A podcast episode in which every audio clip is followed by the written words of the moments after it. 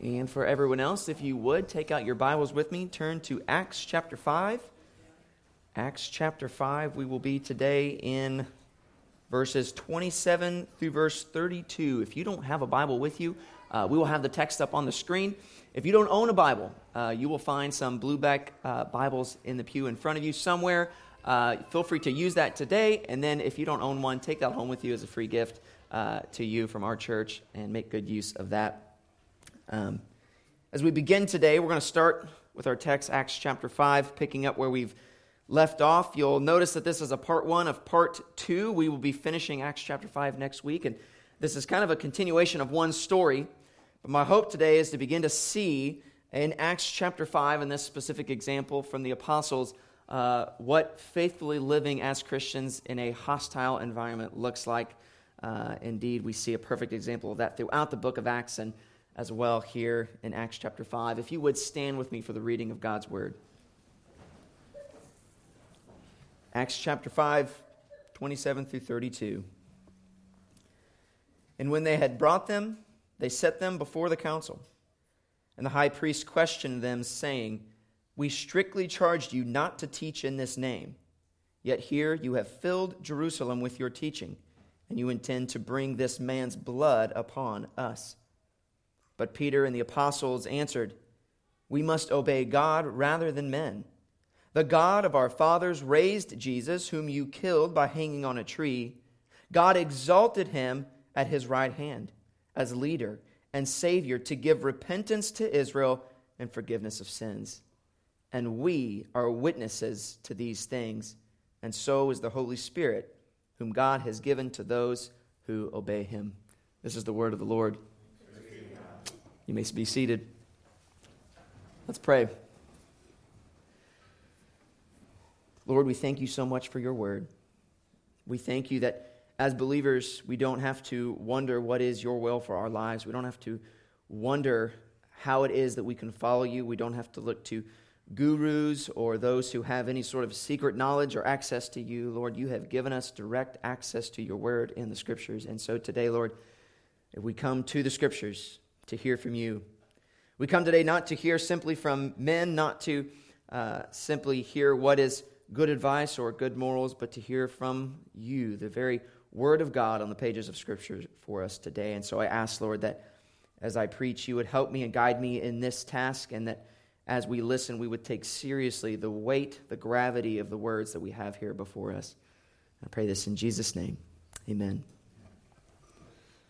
For those of you who have ever uh, found themselves in court, whether it be for uh, some sort of crime that you committed, whether it be for uh, court proceedings, legal things such as adoption or, or things like that, or, or even something as simple as a speeding ticket. I myself, uh, whenever I was um, yeah, about 24, got a speeding ticket, and because I was under 25, uh, as some of you in our congregation know, if you're under 25, you have to go to court and you have to go through the whole rigmarole of standing before the judge and, and declaring yourself to be guilty. They ask you, What is your plea? And if you got pulled over for speeding, you're guilty, and you say, I'm guilty, and you go through the whole process. And if you've ever been through the process, then you'll, you'll know whether, whatever sort of proceedings you've been to in court, you'll know that there is a significant amount of, of weight with the situation in court.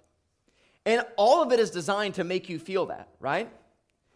You are going to court, going before the authorities, the law of the land, going before those people who have rule over us and standing before them, whether you be innocent, whether you be guilty, you are intended to see and feel the weight of the fact that this person, this judge in this courtroom, has authority. He's been appointed by the government, by those in authority over us, to make these kinds of rulings, to operate in this way. And it's a very weighty and significant thing. And everything about it is designed to make you feel that way. The, the architecture of court buildings are oftentimes very uh, very profound, very large, very, very grand. When you are in the courtroom, no matter what courtroom you're in, you're in, one thing you'll always notice is that the judge, uh, him or herself, always sits up, up higher than the rest of the room. And, and there's a specific kind of order surrounding the event where even when you address the judge, you are not allowed to just uh, call the judge Mike or Bill or, or Judy. It is your honor.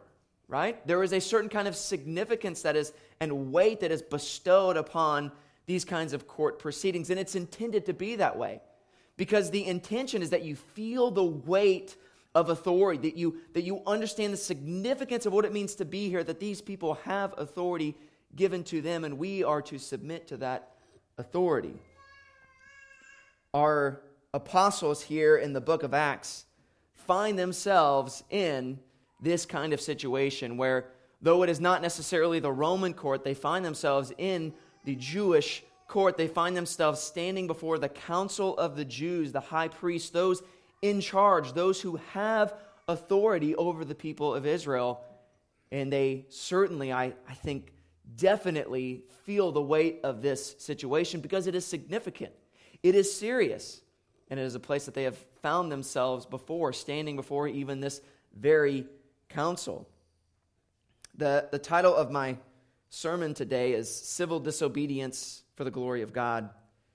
Because as we see here today in our text, what it is that the disciples now are standing before the council again for doing is for an act of civil disobedience. If you remember from a few weeks ago, the apostles, the church was, was told, do not preach the name of Christ. And they, they were warned seriously. They, they charged them strictly, sternly, do not preach in this name any longer, or there will be consequences. And as we know, because we've read the past few chapters, they didn't stop, did they? The disciples, the apostles, engaged in an act of civil disobedience by preaching the gospel of Jesus Christ. They stood in direct opposition to what the law over the Jews had declared, what the authorities over them had said, and now were facing the consequences. And they stood now in this proverbial courtroom before the authorities, before those in charge, and they stood there to give an account. The disciples demonstrate for us what proper civil disobedience for Christians looks like. They were not belligerent, they were not disobedient just for the sake of it. They were not attempting to just be a, a pain in the neck of this Jewish council. They were only disobedient. You notice, they only rebelled, they only disobeyed when it was absolutely necessary, when it was required to maintain obedience and faithfulness to the Lord. That's why Peter says in, in verse 29, or excuse me, that's why in verse 29, Peter says, we must obey God rather than man. Because the issue at hand here was not, we don't like the way you're ruling, Jewish council, therefore we gonna, are going to rebel against you. Because we don't like you, or we don't like this law you've put down, or we don't like this ruling you have said. It's nothing like that. The issue, as he points out, is that they were, they were put in a situation, in a predicament, where the situation required that they choose one or the other. Either they were going to be faithful to the commands that Christ had laid upon them, or they were going to be faithful to these Jewish leaders. And there was no other option, there was no middle ground. They were going to do one or the other. That's why I have included in my title Civil Disobedience for the Glory of God. I'm not attempting to describe here a, an argument for civil disobedience for its own sake. I'm not trying to, to discuss the apostles and explain their situation like those who chain themselves to trees or those who refuse to comply with a controversial law or restriction or, or something that would, that would restrict their rights. That's not the issue at hand that I'm addressing, that kind of civil disobedience. That might have its place, but its place is not in the pulpit, right? What I care about is this kind of civil disobedience that is required by obedience to Christ's commands.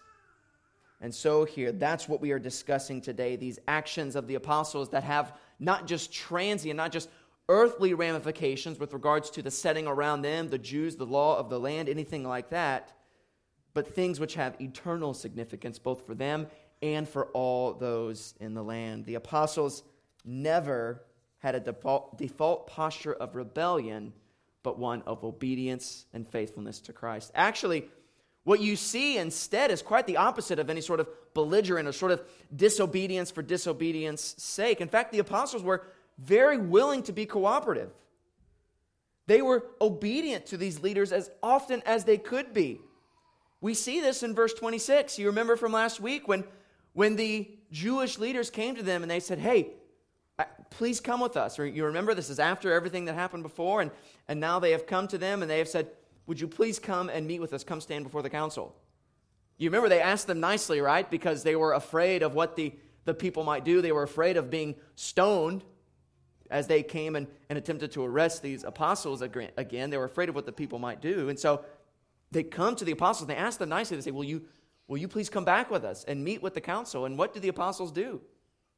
They didn't have to do what they did. They could have said, Absolutely not. They could have made a ruckus. They could have turned to the people and said, These men seek to stop the work of the Lord. Stone them. And it probably would have happened. Because as we know, a multitude of people were claiming Christ, were coming to faith in Jesus, were being added to the church day in and day out. But the disciples don't do that, do they? Absolutely not. Their civil disobedience is only when required by the gospel, to the point that even when they are asked, Would you please come and stand before us so that we can accuse you? They say, Yes, let's go. And they go and they stand before the council. And over the next two sermons, I want us to, to learn from this portion of Acts in Acts chapter 5 what true biblical Christian civil dis- disobedience looks like for us as believers and when we should engage in it. And we will learn from the examples of the apostles here, even in verses 27 through 32. The first thing we see from our story, and this is point number one if you're keeping track, we see the accusation that's made in verses 27 and 28. As you already know, the apostles, if you were if you listened last week or if you know what happened previously in the previous section, the apostles and the church are, are going, they're preaching the gospel to all who are around. Many are coming to faith in Christ. Signs and wonders are being done. It's this amazing moment in church history as the church, the early church is in its infancy and is blossoming, is growing into something huge and significant. And we remember the Jewish leaders, this council becomes very frustrated. They become very annoyed with what they're doing because they've told them not to do this. And, and they are fearful of, of losing their power. They are frustrated with these apostles and, and them teaching about this guy that they had crucified. And so the, the council arrests them, right? They arrest them and they throw them into a public prison, as we saw last week. But what happened? Jesus, the Lord God, sent an angel of the Lord to free them from the prison. So that when it was time to bring the men to be questioned, they sent to the prison, said, Bring those guys in here. They go to the prison. What do they find? It's locked up, it's airtight. The guards are even still at their post, but the prison is empty. And they found them once again in the temple, as the angel commanded them to do, teaching and preaching the name of Christ.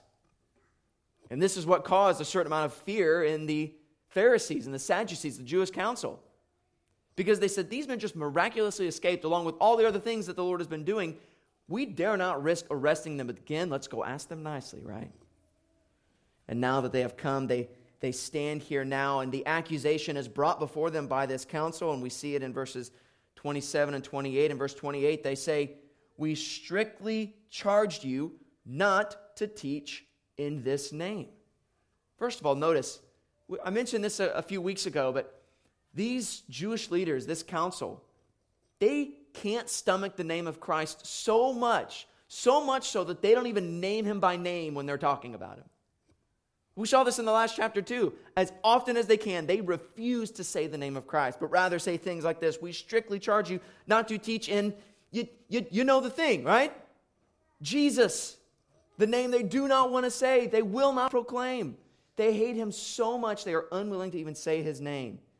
And yet, here's the charge we charge you not to teach in his name.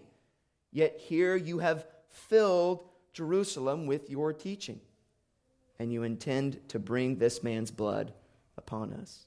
The accusation that they make here by this council is twofold. The first complaint they have with the apostles is the civil disobedience, right? It's the fact that they were disobeying a direct order. They said, We strictly charged you. They shook their fingers at him. We've already told you this. Do not preach in his name. And so they find the uh, apostles have been disobedient to the commands of these authorities. The second issue they had, though, was that the apostles were doing, they felt that what they were doing was that they were blaming these Jews and specifically this council for Jesus' death. They said, You are attempting, you, are, you intend to bring this man's blood upon us. You're acting like it's our fault. People are starting to blame us or going to think that we are responsible for the death of Christ. And you can see why that would bother them, right? As the numbers of those who, who are following Christ now and have trusted in him and believed in him are growing, they see this is not an accusation we want levied against us. This is not something we want to be found guilty of. So they say, You're attempting to lay this man's blood on our hands to cause us to be the blame for his death. And I find this complaint particularly interesting for a couple reasons. First of all, this was the truth. These men were directly responsible for the death of Jesus, were they not? In fact, what we saw last week when this council is, is we see some of the names of the people on this council, it's the very same names that we see in the Gospels. These men who were directly responsible for the, the accusation, for the, the murder of Jesus at the hand of the Romans. So, first of all, the accusation's true, right? They were guilty. They were directly responsible for Jesus' death. And two, the second reason I find this to be an interesting complaint is because we see in the book of Matthew that when Jesus was being tried, when he was standing before Pilate, these men, the Jews in total, acknowledged and accepted that his blood would be on them. In Matthew's gospel, when Jesus is standing before Pilate and, and Pilate sees that Jesus is innocent and he's ready to release him, he says, This man has done nothing wrong. And he says, Look, I'll even let you choose. One of these prisoners can go free. Would you like Barabbas, this, this zealot, this murderer, this evil, terrible man who's guilty of terrible crimes? Or I can release to you Jesus, who has just said some things you don't like. And what do the people say? They choose Barabbas over Jesus. And then what we see in Matthew chapter 27, verse 24 through 26 is this. So when Pilate saw that he was gaining nothing, but rather that a riot was beginning, he took water and washed his hands before the crowd, saying, I'm innocent of this man's blood. See to it yourselves. And look at the response in verse 25. And all the people, that is, all the Jews, everyone who was there, all the people answered, His blood be on us and our children. Then he released for them Barabbas, and having scourged Jesus, delivered him to be crucified. Notice how quickly they've changed their tune from this night when Jesus was arrested and betrayed. They were quick to take responsibility. Yeah, his blood be on us. Put this man to death. We want it done. We'll take the blame. But now, as their mission was in their mind accomplished, Jesus was crucified. But as we've already acknowledged, their worst nightmare has now come to fruition, has now become a reality. This movement that Jesus had begun didn't stop with his death, but things got infinitely worse. First of all, he rose from the grave. He was walking around, interacting with his disciples, interacting with people. Hundreds of people saw Jesus after his resurrection. And now, here they stand in a situation where not only has this plan backfired on them, but now people by the multitude are coming to faith in Christ. To where, as they said, it's all over Jerusalem and even into the surrounding towns and cities. They've changed their tune pretty quickly when they realize just the situation they're in. They don't want this accusation any longer. But notice how both of their accusations here are absolutely true. The disciples, the apostles, were absolutely guilty of both of these things. They had continued to preach the name of Christ and Him crucified and resurrected. And by the power of the Spirit, that message had spread all across Jerusalem and beyond. They were guilty of that. And indeed, they did not shy away from declaring the guilt from the fact that the Jews, led by this council, did indeed crucify him. We see that they were guilty of both of these things of both proclaiming Christ and indeed pointing out the guilt. The apostles didn't shy away from exposing the people to their guilt. It's one of the reasons why these leaders didn't like what they were saying. because it exposed their guilt. But as we saw in chapter 4, it's a necessary part of preaching the gospel that people understand their need of the gospel, that they are showed and demonstrated that they need the gospel because they are guilty, because they're sinners before God.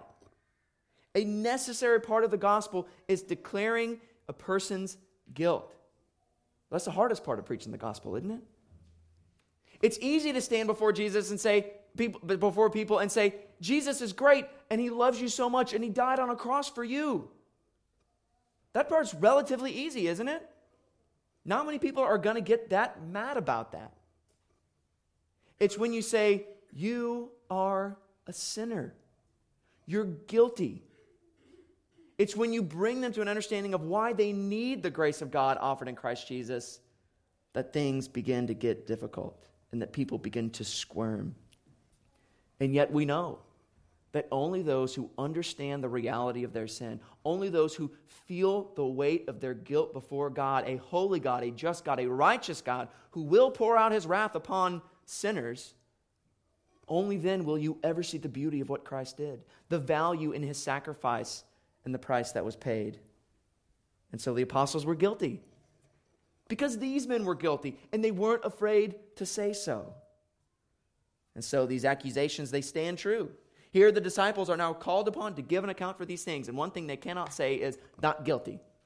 Like me with my speeding ticket, I stood before the judge, and they now stand before the council saying, guilty as charged.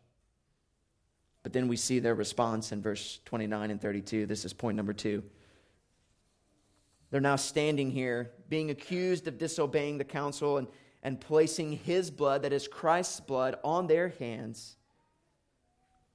And we see them do it again in their response to the council in verses 29 through 30. The very same things that they've been accused of show up again right here. Look what Peter says on behalf of the group. Verse 29 and 30. But Peter and the apostles answered, We must obey God rather than men. The God of our fathers raised Jesus, whom you killed by hanging him on a tree. In his immediate response to the accusation by these Jewish leaders, Peter literally does exactly the things he's being accused of. The exact thing that the, that the Jews were so angry about, Peter is now doing right in front of them again. He is preaching the gospel in the face of these accusers, in the face of serious opposition. Once again, the frustration of the, the council here is is a little bit relatable, right? At this point, they have to be going, We literally just told you, stop doing that. And here you go and do it again. They're like Nemo on Finding Nemo, right? When he swam up and he's right next to the boat, what's Marlin doing? His dad, he said, Do not touch that boat. If you lay one fin on that boat, and what does he do? He touches the boat, right? Oh, it's infuriating, frustrating. The, the Jewish council had to be so irritated at these men. Literally, they, they could care less how strictly they told them, how severely they spoke to them not to preach the name of Christ. Nothing was going to stop them from doing it. And so they go on. Peter preaches Christ right in front of them and lays out their guilt for his death. He lays their guilt out right before them, right to bear. But notice what Peter does then. He doesn't stop there. He doesn't stop just by laying out their guilt and saying, You killed him. You did it. You're guilty. He doesn't stop there. He shows them their guilt, but then he moves on to shine the spotlight onto the work of Christ, making that the central part of his message. Yes, he tells them that they're guilty, but then what does he tell them right after that? God exalted him. He has raised him. He has exalted him at his right hand as leader and savior to give repentance to Israel and forgiveness of sins. Peter's desire isn't to just weigh down these men with guilt, but that they would see their guilt and then be drawn to repentance. That they would find the forgiveness that Christ offers. That literally all that they did to put him on that cross, all that he suffered, he suffered so that they might be forgiven, so that we might be forgiven. The very sins of calling for, Jesus, Barabbas instead of Jesus, the very sin of crucifying Jesus, the very sin of murdering the Son of God, can be forgiven in Christ Jesus. He says, He set him at his right hand as leader and Savior to give repentance to Israel. The very people that crucified Christ, forgiveness and repentance is made available to them. And this is really the point that the apostles want to get across. The message that they want to declare. They were called and equipped by the Holy Spirit to be a witness to these things in the world. That forgiveness and repentance, grace has been poured out through Jesus Christ. So that even for the most wretched of sinners, even those who murdered Christ can find forgiveness in him. The point of their preaching, while it necessarily includes an acknowledgement of guilt, is actually to emphasize the salvation that the resurrection of Christ has won and brought into the world, the forgiveness and repentance that he gives as he now sits at the right hand of the throne of God. This was central to their message. The guilt was there, but it wasn't the only thing. In fact, it wasn't even the main thing. Forgiveness for that guilt, forgiveness for that sin was their message. The civil disobedience of Peter and the apostles was not shaking an angry fist at the Jews, was not trying to get even. It was intended to show them their guilt and then show them the remedy to that very guilt and call them to repentance. Repentance that is made available in Christ Jesus, that He gives, that He pours out, and the forgiveness that accompanies it. Ultimately, their message was intended to glorify God. In 2 Corinthians chapter 4, 13 through 15, Paul writes, he says, Since we have the same spirit of faith, according to what has been written, I believed, and so I spoke. We also believe, and so we also speak, knowing that he who raised the Lord Jesus will raise us also with Jesus and bring us with you into his presence. And then he says this in verse 15 For it is all for your sake so that as grace extends to more and more people, in other words, as the gospel goes forth, as people are brought to repentance and faith in Christ Jesus, as grace extends to more and more people, it may increase thanksgiving to the glory of God. This was the ultimate task, the ultimate goal of the disciples as they preached the gospel, as they brought the message of salvation, as they were used by God, as He empowered them by the Holy Spirit to bring grace into the world this was their end goal the very glory of God. The apostles found themselves in an awkward position where they were faced with this Jewish council or this court, and they had to choose either to obey earthly leaders or to obey God. And to them, the choice was clear. The choice was clear because they knew that one day they would stand before a much higher judge and give an account for their lives here on earth. And the prospect of disobeying that judge, that ruler, was infinitely more severe than anything these Jewish leaders could have done to them. Infinitely more significant. Obedience to Christ, obedience to our God, demands a kind of radical obedience that even earthly rulers cannot overcome. But it was a scary thing to be in their shoes. It might be easy for us to see their, their boldness of speech, their, their proclamation of the gospel, even in the face of these enemies of God, and think that, well, it was easy for them. But, church family, there's no reason to assume that it was. There is reason to assume that the Holy Spirit gave them the boldness that they prayed for and asked for last chapter, that God empowered them for the task that He had given them, but by no means was this an easy thing to do. Well, what about us today? We might never stand before an earthly court and have to explain why we've shared the gospel. We might never, not, not ever have to stand before an earthly court and try and defend ourselves against accusations because we've been faithful and obedient to the word of God. Though I will say it is increasingly more likely, and we certainly should not be surprised if it was the case for the apostles and for people all throughout church history and for many people across the world today. We certainly shouldn't be surprised if we find ourselves standing before earthly courts because of our obedience to Christ and our civil disobedience in that case. But even so, there's another court. It's the court of public opinion. And far too often, that court scares us more than anything else, doesn't it? The idea of what people might think about us if we boldly proclaim the gospel. The fear of the friends that we might lose if we tell people, you are a sinner and you deserve to go to hell. It's a difficult thing to tell people. And you know what? In the court of public opinion, you're going to lose some marks. You're going to lose some friends. You're going to break some relationships. And guess what? Things are going to be awkward sometimes at work. But isn't it worth it? Isn't it far better to be obedient to the commands that we've been given in Scripture, to live faithful, holy lives rather than cave in to the demands of the world? And this is in every case. Certainly evangelism, but even in our willingness to be obedient to the man, commands God has given us in all other aspects. To live lives that prioritize the worship of God on Sundays. To live lives that discipline ourselves so that we commit ourselves to the reading and teaching of God's Word. Even something as simple as catechesis. If you don't know what that is, that means teaching your children catechisms, teaching them the truths of Scripture in memorization form, asking them doctrinal biblical questions, and calling for doctrinal biblical answer, answers. That's so foreign in our world today. And largely, people think it's weird, or they think it's very Roman Catholic. Well, guess what? It's not just Roman Catholic. In fact, it has Protestant roots more than Roman Catholic roots.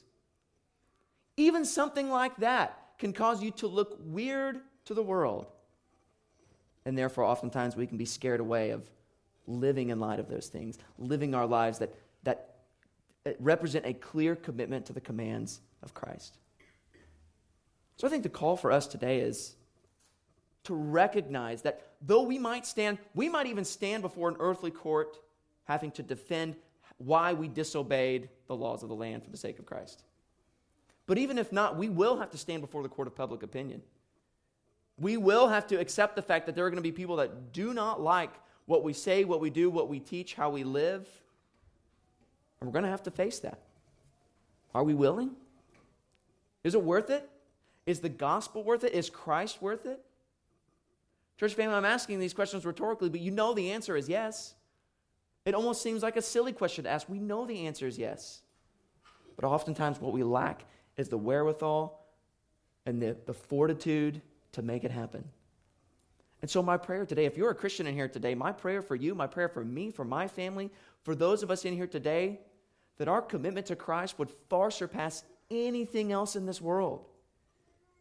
Anything else to the point that we are willing to sacrifice relationships, we're willing to sacrifice even our rights and our freedoms for the sake of the gospel. And if you're not already, I would encourage you to pray and ask the Lord to give you that kind of boldness, that kind of faithfulness, that kind of commitment to Him, no matter what the cost. As we'll see in the upcoming pages and chapters, there is indeed a great cost associated with living in this way. Are we willing to pay it? The disciples were. And we'll learn more about that next week as we get into part two of our series. Bow your heads.